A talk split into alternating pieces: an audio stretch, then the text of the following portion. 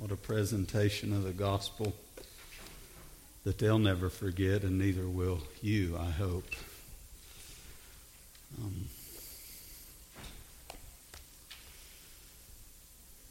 it, it, it doesn't even require my comments. Um, that was awesome. We have. Um, been in a series in the book of Romans for, uh, oh my, 34 weeks now, I think, 32 weeks or something. And um, I struggled with this morning knowing that there would be a lot of visitors here from differing churches as to this message and really speaking it this morning because it um, it deals with subject matter um, that, in all reality, affects a lot of Christians. Um, and division, uh, a lack of unity, has always been a problem in every New Testament local church. And the reason I know that is because Paul wrote in the to the church in Corinth, um, they were divided over their leaders.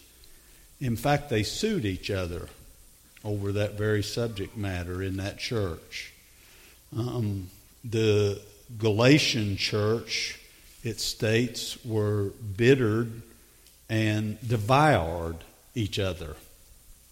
Um, the church in Philippi had two women so much at odds with each other that Paul mentioned it in his letter to that church. Um, Ephesians and Colossians, those two, were reminded that they needed to have unity. And the majority of this division stemmed from the Jews' beliefs of the law versus grace for salvation. They carried that into the church.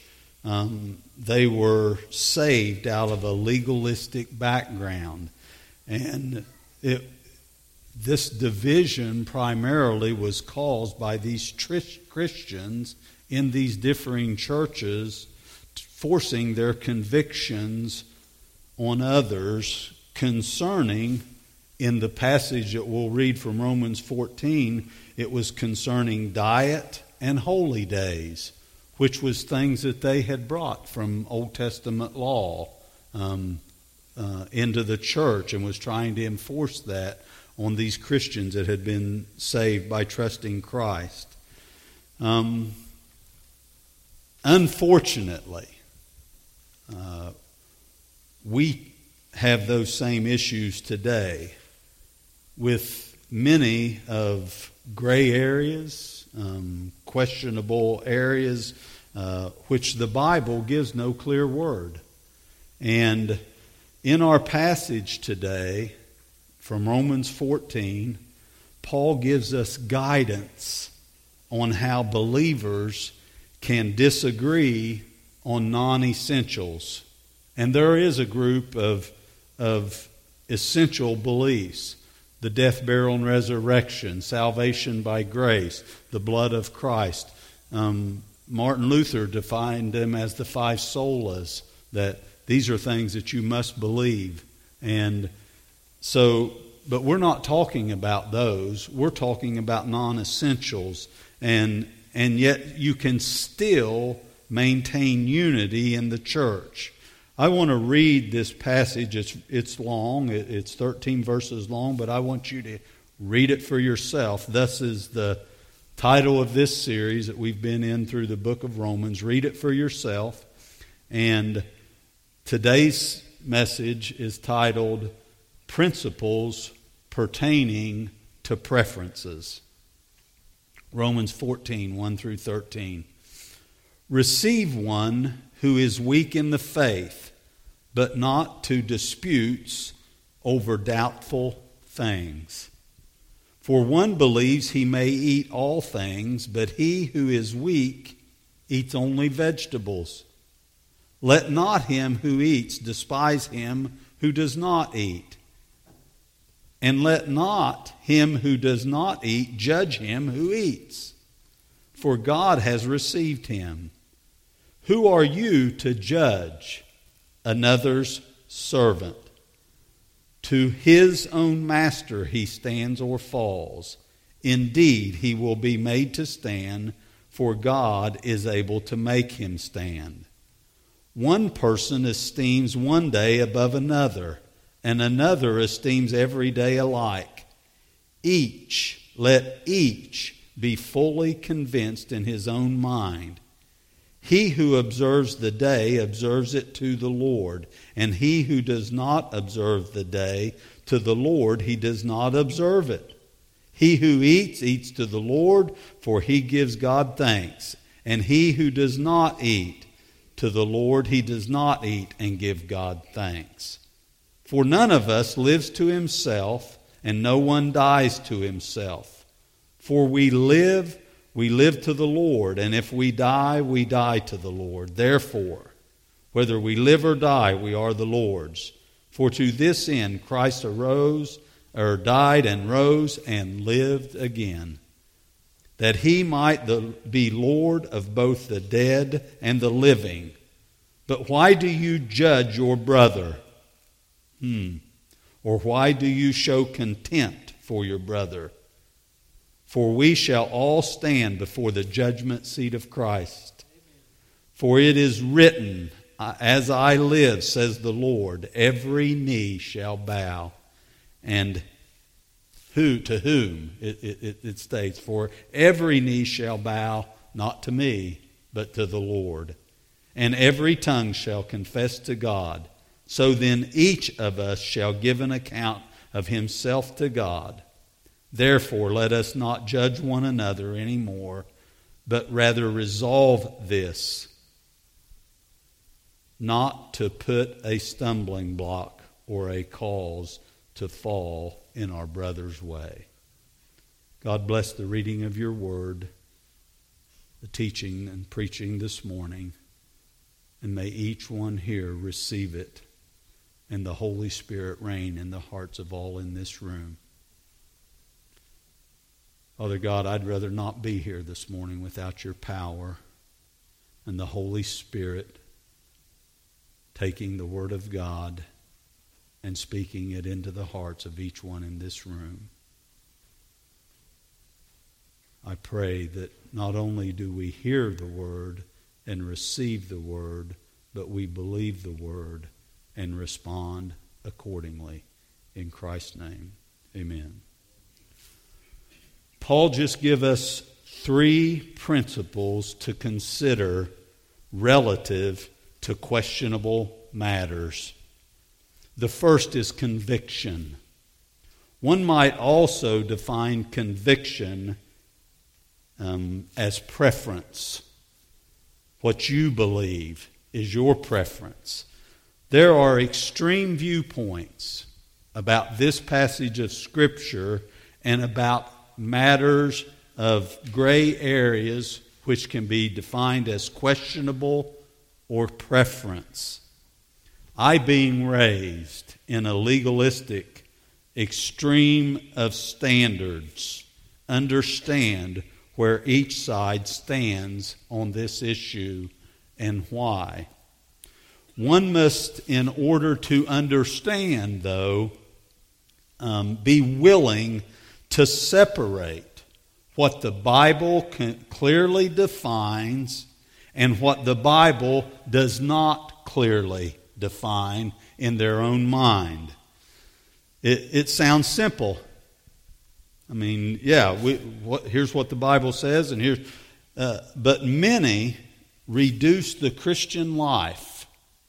Many Christians reduce the Christian life to a series of negatives and rules of do's and don'ts. If you do this, you're a good Christian. If you don't do this, you're not a good Christian. They have all these rules. And they would have us to believe if you followed those rules, you are a spiritual person, even though you may be one that destroys folks with your tongue. You may be one that treats people badly. You may be one that has never witnessed to anyone about the gospel and your salvation. And yet, if you keep their rules, then you can be defined as a good Christian. In this passage, the topics in the church at Rome were obviously food, the, the meat, maybe pork because of the way the Jews were raised. It's not defined, it just says eat and talks about that. And the other topic was holy days. As you know, the Jewish customs, they had many holy days from, from the Passover and, and all the different feasts where they celebrated their tradition. And yet we know the law was done away with as a result of our studies through the book of Romans because Christ came and brought grace so that we didn't have to live under the law in order to receive our salvation. Current day topics range from a wide array, and you'll, you'll smile, you'll, you'll, you, you may even giggle, but they range from topics of smoking, alcohol, playing cards, tattoos, attending movies, Long hair on men was very prevalent in my day, and short hair on women was taboo. Uh, uh, you know, makeup and women that wear slacks instead of dresses. And I could go on and on and on, but you can associate and get my drift when I talk about areas of gray matters or personal conviction. Most of these strong personal convictions have a, the, the folks that carry those strong personal convictions um, have a touch not, taste not, and handle not ideology. And they rejoice in salvation by grace and deliverance from the Mosaic law, and yet they have these preferences that they prefer that folks live by. They become self centered if you don't live by their standards. They become critical of other Christians and very proud because they do live by their standards. These are the ones, and I quote, that Paul described as the weaker brethren in this passage, if you read it. At verse 1, receive one who is weak in the faith, but not to disputes over doubtful things. For one believes he may eat all things, but he who is weak eats eats only vegetables. He's saying that the ones with these convictions and personal standards of the eating under the Jewish law was the weaker Christian. And it, it, it, it kind of takes you, you know, by surprise when, when you think from that perspective. And we, you know, have to realize that most of these strong personal convictions that we have this touch not, taste not, handle not ideology and still rejoice, we have really in our minds set up a new set of commandments that, in fact, concerning our personal convictions and preferences. And it's somewhat sad because somewhere somewhere between these two extreme viewpoints, we as Christians and, and the, the, in this questionable matters that is not defined specifically in Scripture, we must accept to live and, and, and we must ex- accept to accept each other that may not have our convictions and judge each other according to what Paul said. Paul warns against the danger in this passage of condemning questionable matters that are not expressly forbidden in Scripture personal convictions, preferences. Charles Spurgeon, I, I, don't know a preacher alive, no matter what their denomination or faith, that doesn't quote him. He believed it was wonderful to smoke a cigar and have a glass of brandy. You don't read it much, you don't see it much, but it's, it's in his biography of his personal conviction and his standards, thought that that was okay. And, but, but he thought it was a, a, a deep, that you were living deep in sin if you went to the theater in his day. And when you read this passage that we read, you know, if you read it closely, we are to receive each other into fellowship with open arms, even if we do not have the same convictions and standards and preferences. So you look at convictions, and the second part that Paul talks about is conscience. The Apostle Paul could sit and eat meat without his conscience bothering him. But if you remember, Peter could not. Peter had a problem because of his Jewish preference and conviction, the way he was raised. How could he do that? How could Paul eat meat? Would, would, would have been Peter's thought process.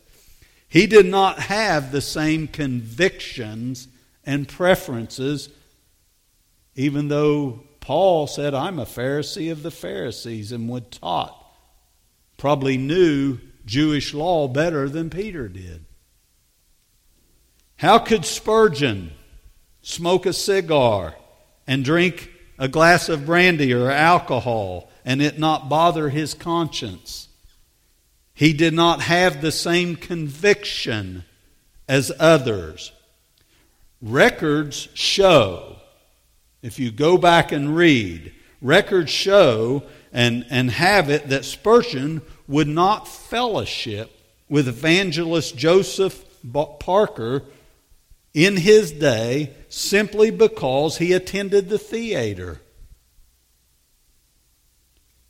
Paul is very specifically telling us in this passage one group of believers should not sit in judgment upon another group of believers about questionable matters concerning Christian conduct.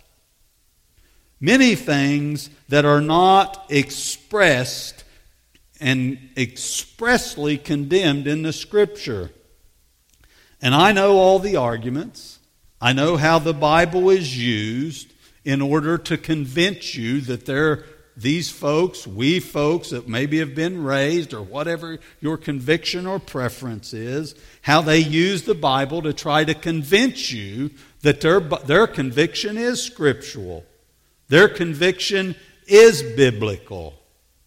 And yet, in most instances, it's a twist to get it to believe what they are saying. To condemn, they, you know, to condemn smoking, a glass of wine or a beer, a dress or a pair of slacks on a woman. They'll try to twist in order to say that mixed bathing, a, a pool party, is wrong. They take you to a place to where that if a man's hair is touching his ears and you know if if it's on his collar that that's expressly forbidden in the scripture. Or if a woman has short hair oh my goodness what kind of life are you living apart from the church? And it's on and on and on. And yet these things ought not to separate believers. The church, I'll go on record this morning has no authority to decide questions of personal liberty in things that are not expressly forbidden in Scripture. Look what Paul says in verse 2 For one believes he may eat all things, but he who is weak eats only vegetables.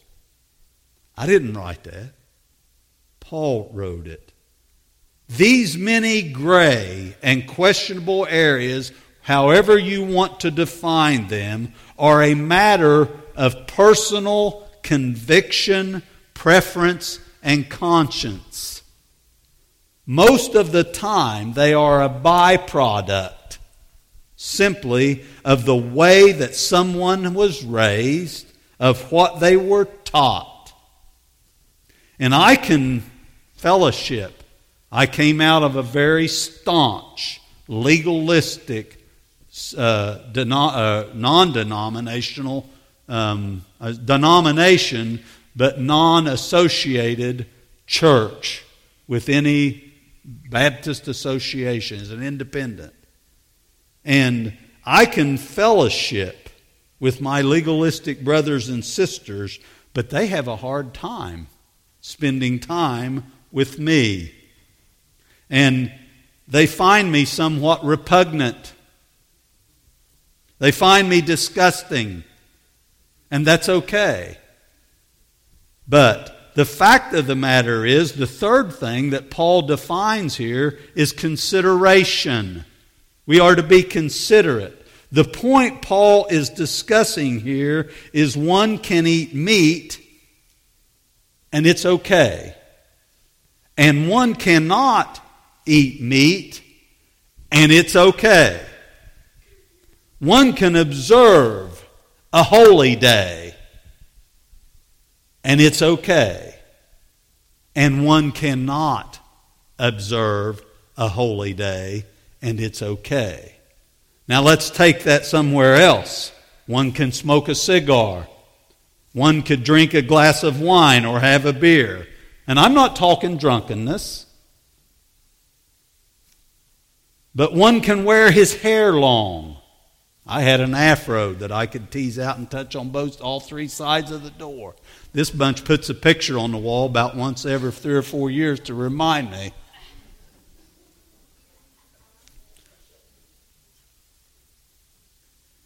One can wear their hair long, one can wear their hair short. One can wear only dresses and put their hair in a bun, and one can wear slacks, and it's okay. One can go to a movie one can eat in a restaurant that serves alcohol, others can choose not to, and it's okay. We must be considerate of everyone's personal conviction and their preferences, and be willing to agree to disagree without being disagreeable. That's the gist of what those 13 verses are saying. You say, but I can prove my convictions are scriptural. Please don't try, because that's what he's saying. It's okay to not agree on questionable gray areas of personal conviction and preference. And yet we want to give God a black eye, the Christian church a black eye, by going around, as Ryan Massey, I'll never forget his message, said, chopping everybody's ears off, just like Peter did, simply because you don't agree with what I believe. I'm not talking about the fundamentals of the faith. I'm talking about matters of personal conviction, of personal preference, of gray areas, questionable, that we have to twist the Scripture in order to show our personal conviction. You may, you may not understand, but we must be considerate, is what Paul is just telling us here in this passage. We're to just love one another. We're to get along for the sake of the gospel. How many of our family members do we not see in church because of the things we argue about? When we agree on the gospel of Christ, the death, the burial, the resurrection, and yet they are not in church because of our preference, our convictions, our standards. How many people are not in church, period, that are Christians because they've had their ears cut off over areas of convictions and preference and standards? You may disapprove of my beliefs and conduct in these doubtful areas, and that's okay. And I may disapprove of yours, and that's okay. I don't have to give an account to you, is what Paul said. Look at what he said specifically. We shall all stand before the judgment seat of Christ. Why do you judge your brother? He specifically asked that question. Or why do you show contempt for your brother? Wow. Because every knee is going to bow and every tongue is going to confess.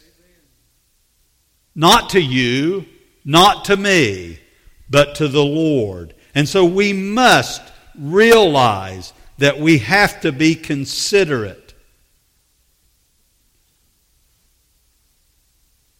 Uh, we must allow the Holy Spirit to do His job in convicting and convincing folks of their personal conviction and their personal preference. He states it in verse 5 Let every man be fully persuaded in his own mind. It's awful quiet.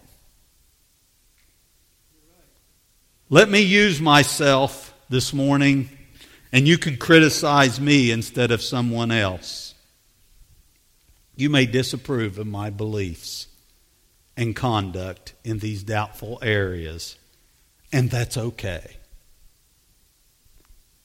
I don't have to give an account to you.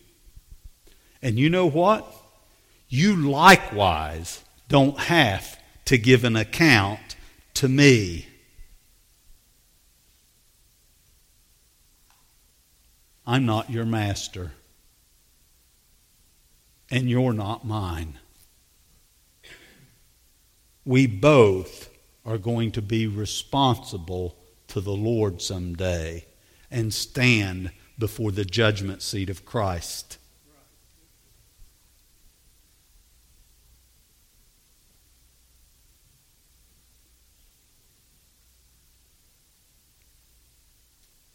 Now, there comes a time we must be considerate of each other's beliefs. If I smoked, and I don't, I used to, I used to smoke three Kool packs of Kools a day as the closest thing I could get to pot. Let's be honest.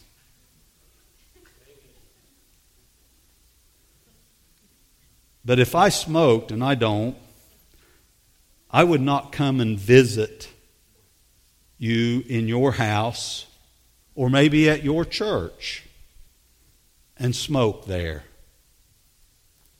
But don't condemn someone that does smoke in their own house. Paul here is really stating the law of liberty that we have as a result of grace. To eat meat, to not eat meat, to observe holidays to not observe holidays. and all the different customs of preference and conviction. If you want to dance, please dance. I won't criticize you for dancing or mixed bathing. If you can participate in whatever it is that is your personal conviction or preference, or you don't have those preferences and conviction and can maintain a relationship with Christ, who am I or anyone else to judge you? That's what he says. Or to condemn. I'll close with this illustration. Peter, it is known, lived in Capernaum. If you understand the geography, that was far away from Jerusalem, over the mountain, and down into the, toward the Sea of Galilee. And John lived in Jerusalem, which, if you stand across from Jerusalem, across the Kidron Valley, from the mount into the Mount of Olives, you can stare into Jerusalem. And if we know our Bible and you understand the geography, i am trying to give you a picture. They come and got Jesus that night in Gethsemane while in the Mount of Olives. There,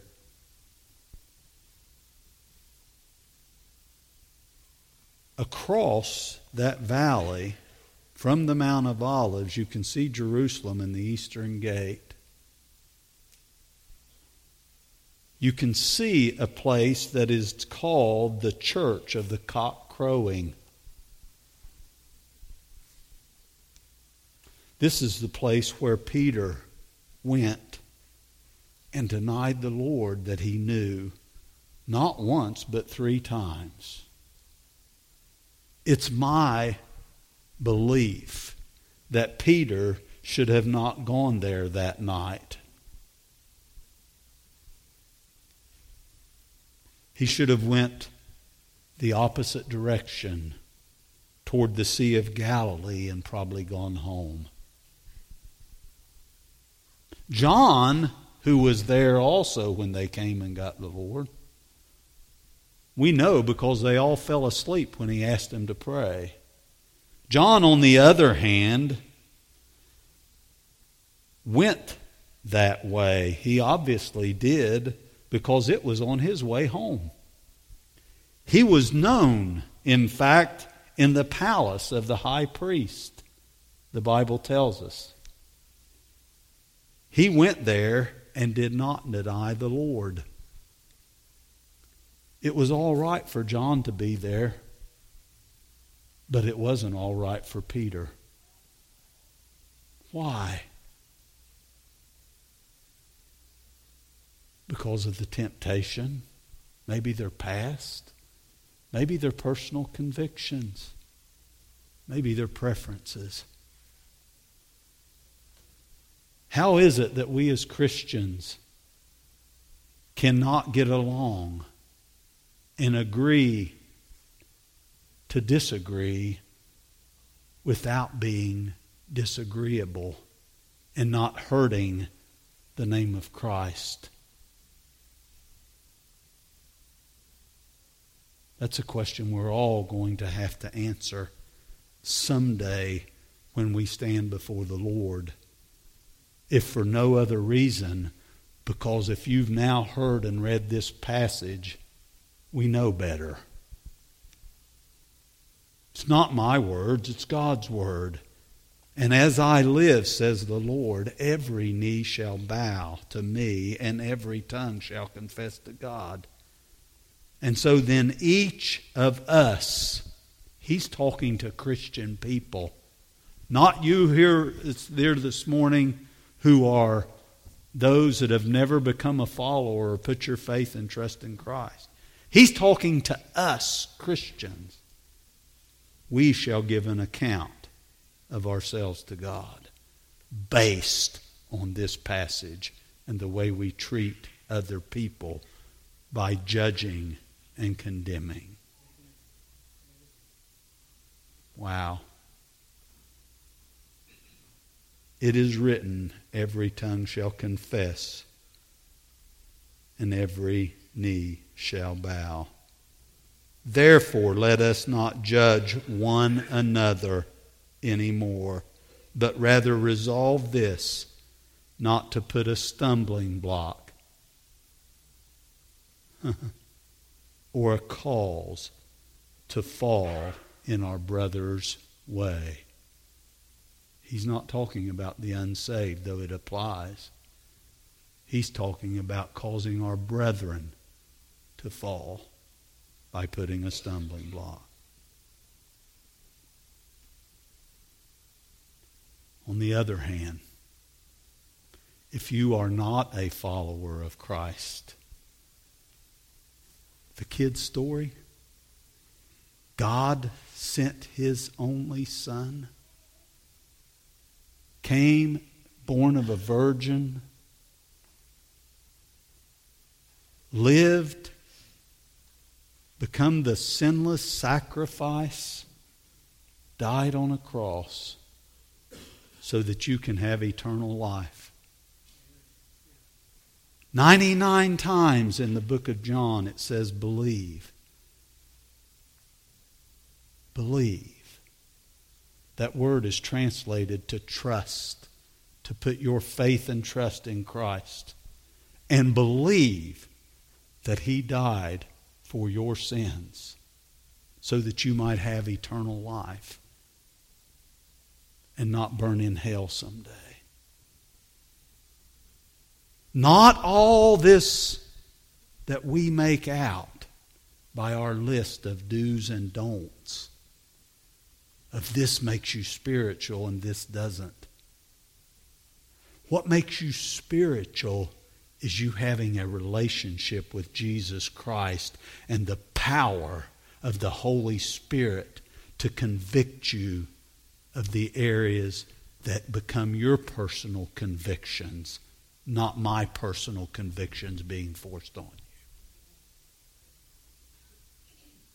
Because at that point in time, that individual that tries to force those on you is trying to be God and the Holy Spirit in your life. When it's the Holy Spirit that convicts us as followers of Christ. If you're here this morning and you don't know Christ, please forgive us if we have put a stumbling block in front of you with our convictions and our preferences that make way more than the cross in your eyes. Because what we really want to take you to is the cross where that Christ died for your sins. And if you will just simply put your faith and trust in that act of his resurrection, you'll spend eternity based on the truth of the gospel of what Paul preaches in 1 Corinthians chapter 15 verses 1 through 7. Let's stand.